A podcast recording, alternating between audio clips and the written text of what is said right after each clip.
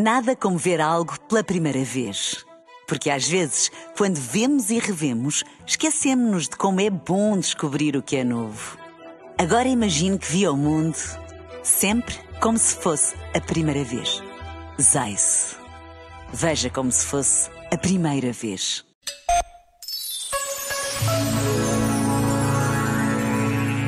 Para termos um bom ano pela frente, merecemos ainda um último olhar para o ano que passou. Afinal, é a referência mais consistente de como temos vivido. Portanto, para evitar o pior e reforçar o melhor, aprimoremos a nossa autoconsciência. Estudemos a qualidade das nossas escolhas passadas.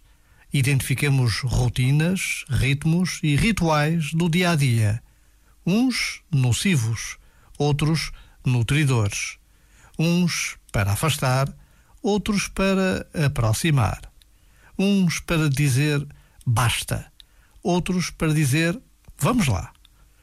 Uma coisa é certa: escolhas melhores fazem-nos tirar o melhor de cada tempo. Já agora, vale a pena pensar nisto.